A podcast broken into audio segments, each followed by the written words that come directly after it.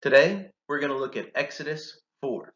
Now, remember that what, what we're actually looking at is the story about the burning bush. Whenever Moses sees that bush that is burning, he saw that in, in Exodus 3. And then he goes closer to it, and if you remember, the Lord tells him to take off his sandals because that place is holy. And one thing that Moses says in verse 11 of Exodus 3 is Moses said to God, Who am I that I should go to Pharaoh, or that I should bring the Israelites out of Egypt? And then God replies in, in uh, verse 12, He replied, Surely I will be with you, and this will be the sign to you that I have sent you. When you bring the people out of Egypt, you and they will serve God at this mountain.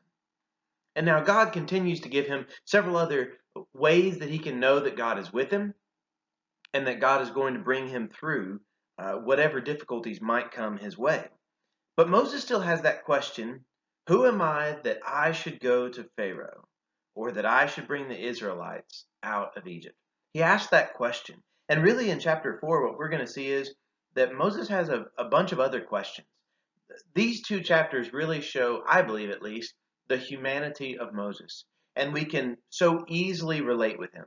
Because sometimes when, whenever God wants us to do something, we might have our own questions about how, am I really the right person to do this? Am, am I really equipped to do this? Moses was asking all of those questions. Let's take a look at this chapter because this one gets even kind of more detailed, I guess you might say, than the previous chapter of, of Moses listing reasons why he shouldn't be the one to go.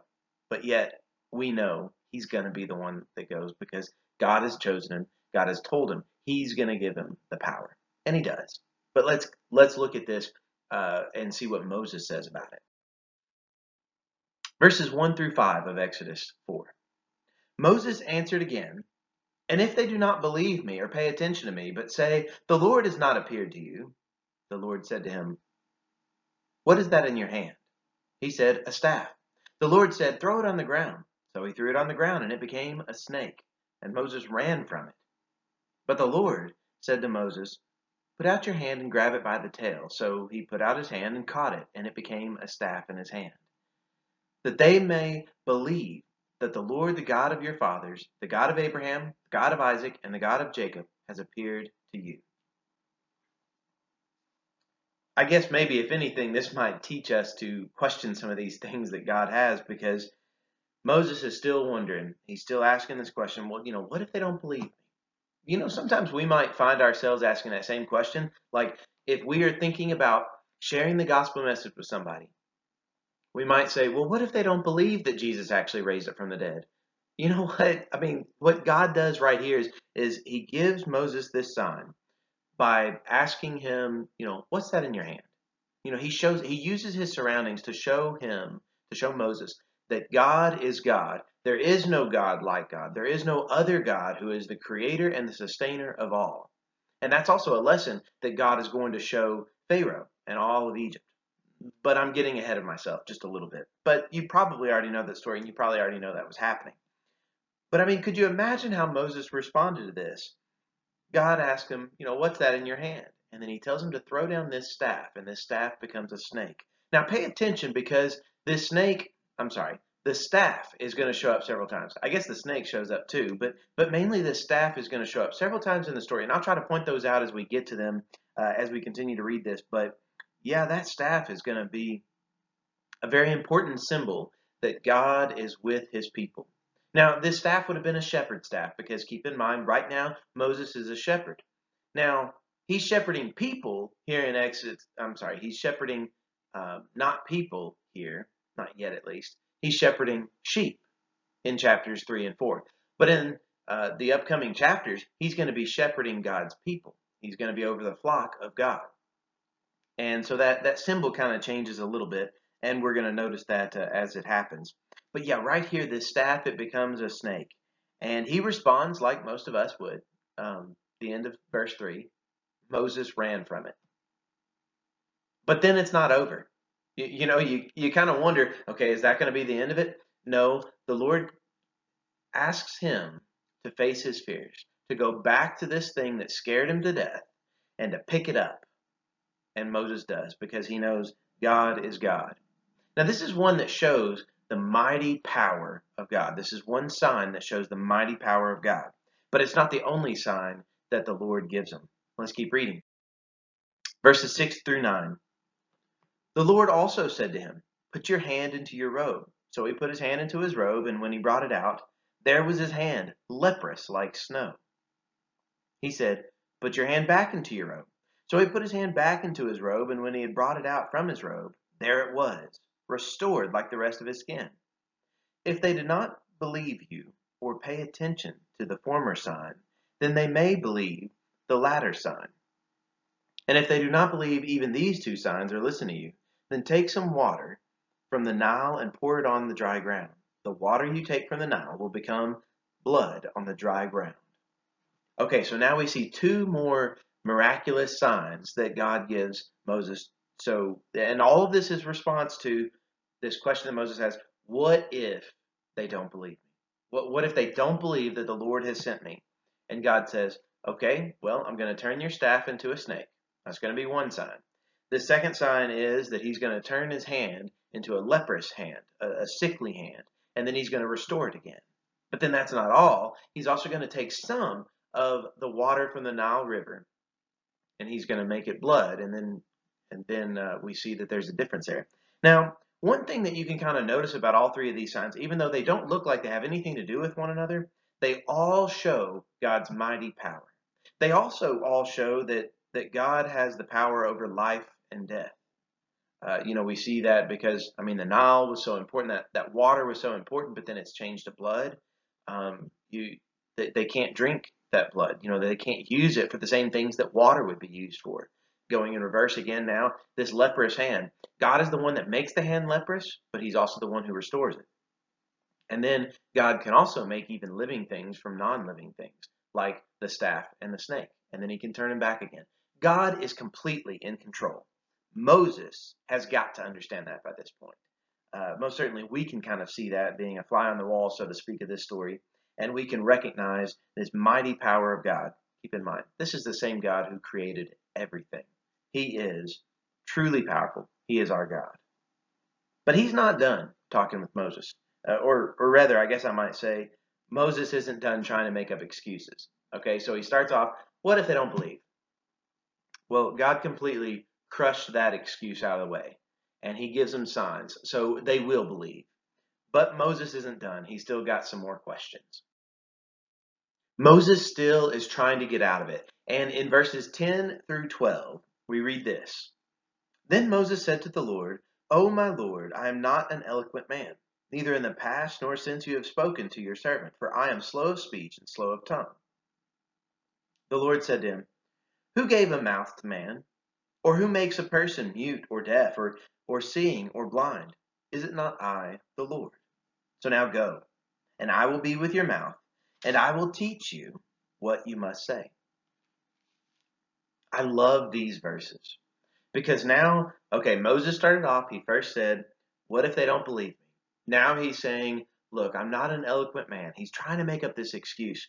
And let me also say this I don't think his excuse holds water, so to speak. When you look at this in verse 10, he says he's not a good speaker, he's not been a good speaker in the past, um, he's not an eloquent man. He's slow of speech, slow of tongue. Okay, so, you know, sometimes people have looked at that and they say, okay, well, maybe Moses had some speech impediment. Maybe so. That's a possibility. But I think that that really has little to do with what Moses is trying to say. I think that Moses is just making up some some just completely fake excuse. Uh, you might disagree with me with that, and th- that's okay. I, I don't I don't exactly know, but one thing that I am basing at least my own beliefs on is when you look at Moses, growing up in Pharaoh's house, he would have had complete, like everything at his disposal. Uh, whatever opportunities that, that a man could have had, Moses would have been able to have. He would have been able to have the best of education and everything. So, I mean, him not being an eloquent man, he had opportunity to be. Uh, and we see that he's still saying, you know, he's slow of speech, he's slow of tongue. I believe he's just making up excuses because whether or not he really had any physical problem, maybe he did, but whether or not he had any physical problem, the Lord's answer still applies. When you look at verse 11, the Lord just simply asks, Who gave a mouth to man? Okay, we need to keep this in mind because I believe this is so important to us because we might try to make excuses of why we shouldn't do this thing or that thing. You know, maybe you might say, well, I don't know enough to be able to lead someone to Christ. Maybe I don't, you know, what if they ask me a question and I don't have the right answer? What if I don't know where it's found in the Bible? You know, what if I just kind of look ridiculous? Okay, we can say all these things, but when it comes down to it, we need to look at, okay, who gave us the Bible? Where does that come from? You know, who, who gave us our mouth? Who makes a person mute or deaf or seeing or blind? The Lord is in control. And the Lord is going to be with Moses, and he will also be with us. Especially whenever he asks us to do something, he's going to give us everything within our power to be able to accomplish what he asks us. God does not ask us to do the impossible. In fact, God never, in the entire Bible, he never asks a human being to do something that is completely impossible, at least not without giving them means uh, to be able to do it. Um, even the things that might seem impossible, God is the one that makes it possible uh, through them. God always asks us to do things that we are capable of doing, just like here with Moses. But there's more. Moses isn't done. Okay? He said, What if they don't believe? Now he's saying, I'm not an eloquent man, but he's not done. Um, this next one, I think, is why uh, we, we look at this one here in verse 10, and he says he's, he's slow of speech, you know, he's not an eloquent man. This is another reason why I think he's just kind of making up excuses because now he doesn't have anything else to say, but he still says this. Let's take a look. Now in verses 13 through 17, uh, we, we get that he doesn't have any excuses. I mean, nothing that works. I mean, look at verse 13, and you see that you know, the thing that he says is, he says, Oh, my Lord, please send anyone else whom you wish to send. Okay, he's already made up those excuses before. He's already tried to get out of this, and now he's just, he, he doesn't have a leg, leg to stand on, so to speak. And what he's doing is he just says, Lord, please just send someone else, anyone else, just not me. This is where I believe we are seeing him as a human. Because Moses was just like us. He was a man. He was only a man. Yeah, he was a friend of God. He spoke to face to face with God. All of those things are true, but he's still just a man. And just like we are just human beings, and it's God who gives us the strength that we have. Whatever strength we do have, it comes from God. And Moses, right here, he's just trying to get out of it, trying to make excuses, trying to, to push it off on somebody else. But he's the guy who has to go because God has said that Moses is going to be the one to do this. Let's look at this within its context here, verses 13 through 17 now. But Moses said, O my Lord, please send anyone else whom you wish to send. Then the Lord became angry with Moses, and he said, What about your brother Aaron the Levite? I know that he can speak very well. Moreover, he is coming to meet you, and when he sees you, he will be glad in his heart. So you are to speak to him and put the words in his mouth.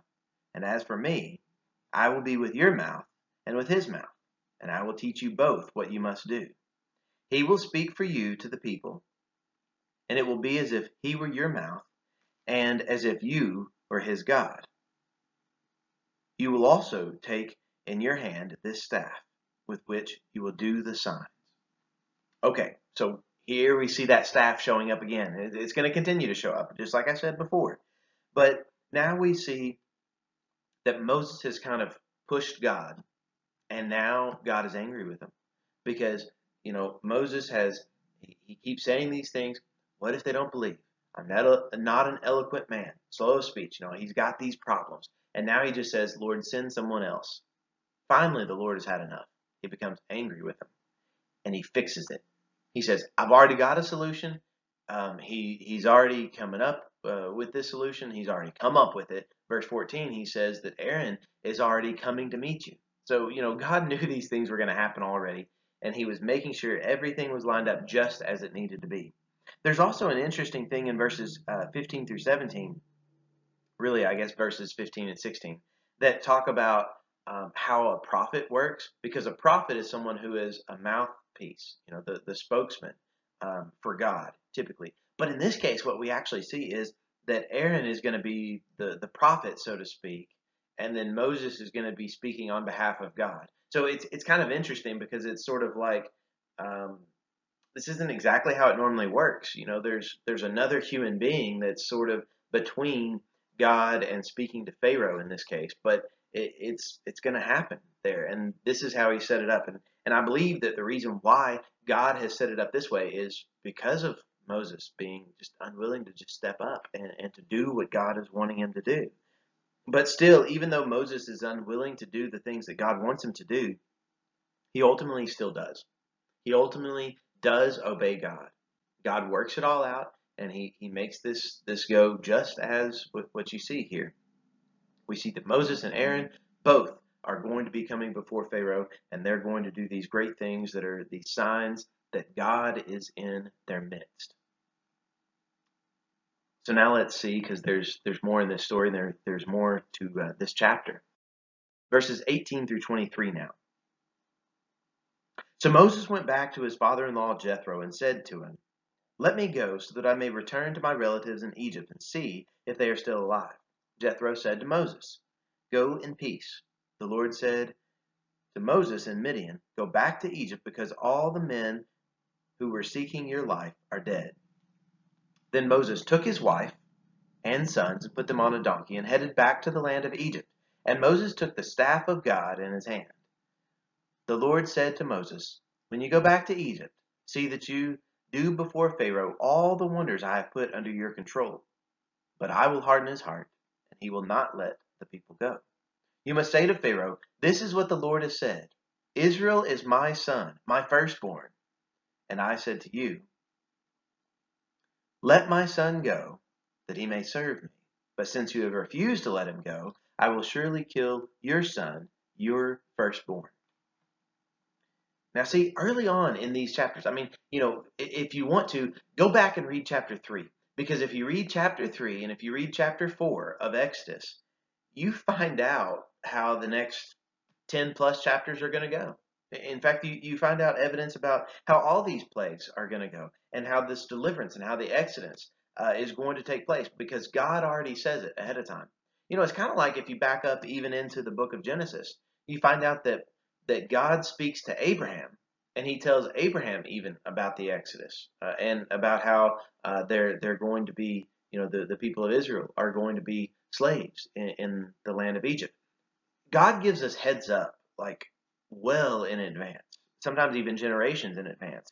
But right here, we see everything that's going to take place. So we're going to read about all of these things um, and just take notice of them uh, as we see the fulfillment. And we see God's uh, mighty power and his, you know, his outstretched arm uh, coming into place here in these verses. Uh, in verse 20, once again, going to draw your attention. It's called the staff of God that Moses takes in his hand. You know, the staff of God. Isn't that an interesting phrase? We're going to see just how much that staff is, is used. And that all shows God's, um, God's plan and God's power. Also in verse 21, this is the first mention that God says he's going to harden Pharaoh's heart. And the way that it's actually stated here is that the Lord says, I will harden his heart and he will not let the people go. We're going to take a look at that because you know sometimes people look at this and they say, well, it's not very fair that that God punishes Pharaoh because God is the one that hardened Pharaoh's heart. We're going to take a look at that because I think that if you look at it within its context, it makes sense, and you better understand what it means to harden uh, Pharaoh's heart. That the Lord hardens Pharaoh's heart. Because whenever we just listen to that phrase, sometimes we can come to conclusions that it's not really the case. Um, and just in case that is getting a little confusing, but I, I, started to, to listen to myself say that, and yeah, that might get a little confusing to you. Uh, let me just tell you what we're going to find out. We're going to find out that Pharaoh hardens his own heart before God ever hardens uh, Pharaoh's heart. Uh, we're going to notice that. We'll take a look and we'll kind of dive into that and, and notice what that means about um, how the Lord can harden his heart, and then what does that do with us having free will. I believe that what we see from this is uh, each individual does have free will, but God is always in control, and God knows exactly what to do and when to do it. We also find out a heads up in verse 22 that Israel is called the Son of God. In fact, in this case, Israel is called the firstborn Son of God. And that's going to be important because if you remember about the plagues, you know, the final one is death of the firstborn. It comes back to these verses right here, verses 22 and 23. It all comes back to how Pharaoh is responding to Israel. Israel is the firstborn son of God, and Israel is being mistreated by Pharaoh. And so, what God does is He kind of flips this, He turns it around, and He actually punishes. He, he puts to death the firstborn uh, of Egypt, all of the firstborn of Egypt. And it comes back to how Egypt treated Israel.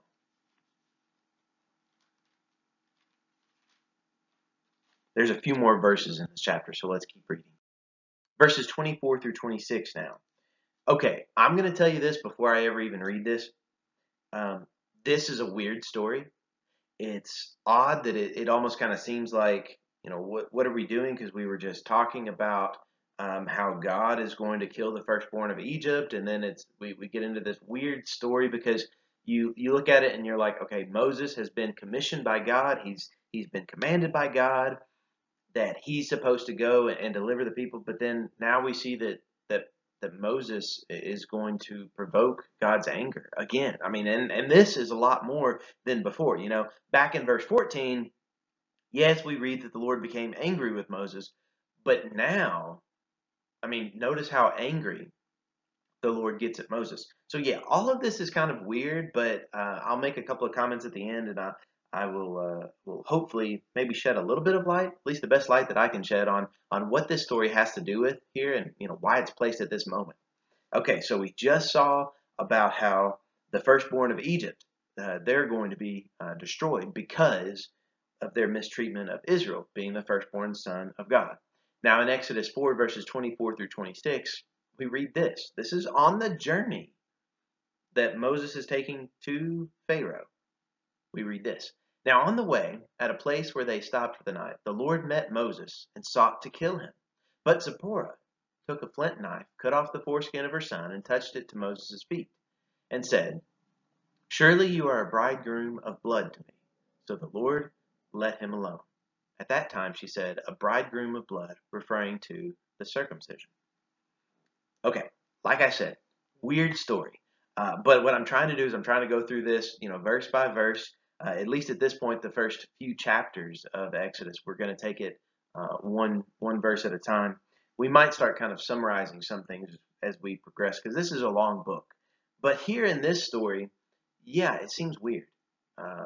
You know, I've got questions just like you do. You know, it seems that what's going on here. Let me just kind of explain it the best that I can. It seems that what's going on here is Moses is taking his sons um, and apparently Moses didn't circumcise his sons. Now, see, that was important that they were all to be circumcised because that's kind of the marking uh, about Abraham's descendants. That was the sign of the covenant of Abraham was that they would all be circumcised. So, for whatever reason, Moses refuses to do it. And Zipporah, Moses' wife, has to step up. And in verse 25, uh, what she does is, is she circumcises her son and then she kind of throws uh, the the foreskin at Moses' feet, and it's kind of this this weird thing about this bridegroom of blood and all this this conversation. It all has to do with this circumcision. It all has to do with it that this was the the sign of what the covenant was supposed to be about, the the covenant people of God. And another um, thing to keep in mind is um, a few chapters later in Exodus chapter 12, whenever they're describing how they're supposed to partake of the Passover festival and, and really the Exodus, it was required that all the sons, you know, all the men be circumcised. So here in this passage, we see that it wouldn't make sense for Moses' own sons, or maybe just son, it wouldn't make sense for Moses' son to not be circumcised. I mean, how is that even going to take place? He, he couldn't celebrate the Passover festival, and he couldn't do those things that, that he asked to do. So I guess this is kind of one final way that that God is, is making sure that Moses has prepared not only himself, but his entire family to go through with this. And, and um, yeah, Zipporah, this, this, uh, this wife of Moses, steps up and she makes sure that, that Moses' life is spared and they continue on in this journey because they've got to get to Egypt. They've got to get to, to Pharaoh. Moses is the guy that's been selected for the task. And we see that uh, uh, that is going to happen. So let's keep reading because there's a few more verses of this chapter.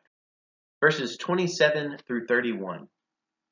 The Lord said to Aaron, Go to the wilderness to meet Moses. So he went and met him at the mountain of God and greeted him with a kiss. Moses told Aaron all the words of the Lord who had sent him and all the signs that he had commanded him.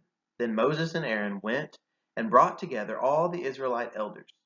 Aaron spoke all the words that the Lord had spoken to Moses and did the signs in the sight of all the people, and the people believed. When they heard that the Lord had attended to the Israelites and that he had seen their affliction, they bowed down to the ground. Okay, so now at the end of this chapter, what we see is Moses has uh, come here with Aaron. They're in the land of Egypt and they're showing these signs to the elders. Look at verse 29. It's the Israelite elders who are seeing these signs. They're believing the Lord. They're believing that Aaron and Moses uh, have been sent with this message. And now, remember who this message is ultimately for. You know, it goes first to the Israelite elders, but it's ultimately going to be for Pharaoh. And Pharaoh is going to be the one that they're going to take their request to let my people go. And we're going to see that beginning in the next chapter. So make sure you check back with us uh, next week here at the same place, and we will find out how this goes whenever they go before Pharaoh. So in this chapter, we see Moses being just like us. He's got his own questions. He got he has his own doubts sometimes, just like what we might have our own doubts of. But let us go back and remember what the Lord says in, in verse 11. That confidence that he says. And he says, The Lord said to Moses, Who gave a mouth to a man, or who makes a person mute or deaf, or seeing or blind? Is it not I, the Lord? The Lord is in control. He's always in control. Even among our doubts, among our questions, when God asks us to do something, we can do it. And God is going to be the one that gives us the strength to do it and the abilities to do it. If we just keep moving forward in faith based on what God has asked of us, He'll do the rest.